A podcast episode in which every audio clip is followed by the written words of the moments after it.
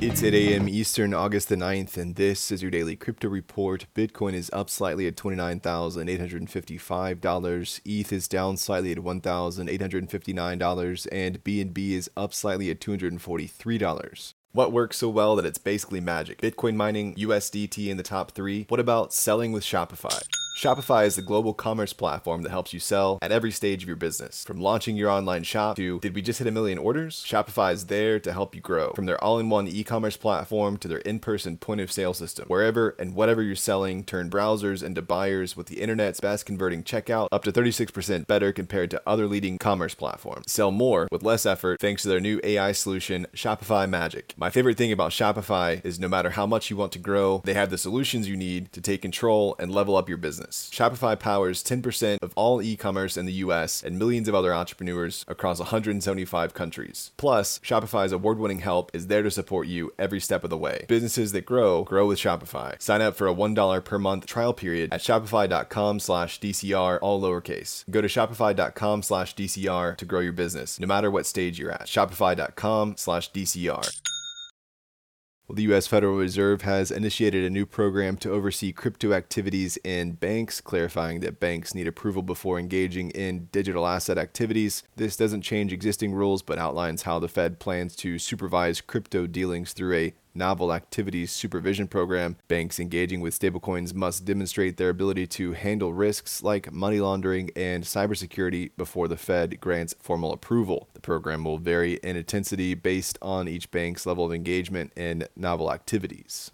Well, former FTX Digital Markets co CEO Ryan Salame is reportedly in talks with federal prosecutors to plead guilty to charges related to the collapse of the FTX exchange. He may plead guilty to charges including campaign finance law violations as early as September. It's uncertain whether he will cooperate and testify against FTX's co founder and CEO Sam Bankman Fried, although many former FTX executives will.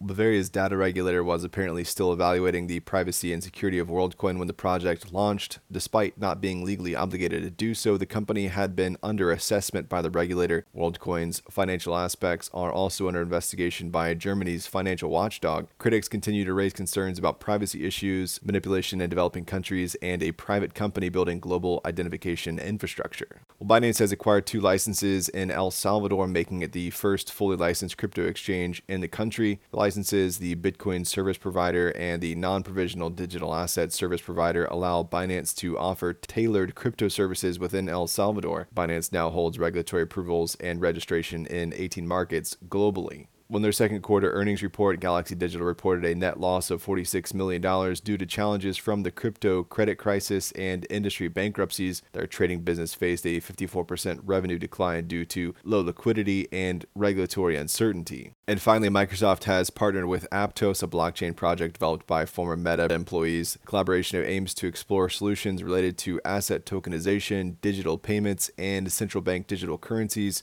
Microsoft will provide Aptos with its AI technology technology, including the Azure Open AI service to facilitate user onboarding to Web3 and assist developers in building smart contracts and decentralized apps. The partnership aims to merge AI and blockchain technologies for broader accessibility and innovation. Well, that's all for us today. Visit us at dailycryptoreport.io for sources and links, and listen to us everywhere else you podcast under Daily Crypto Report.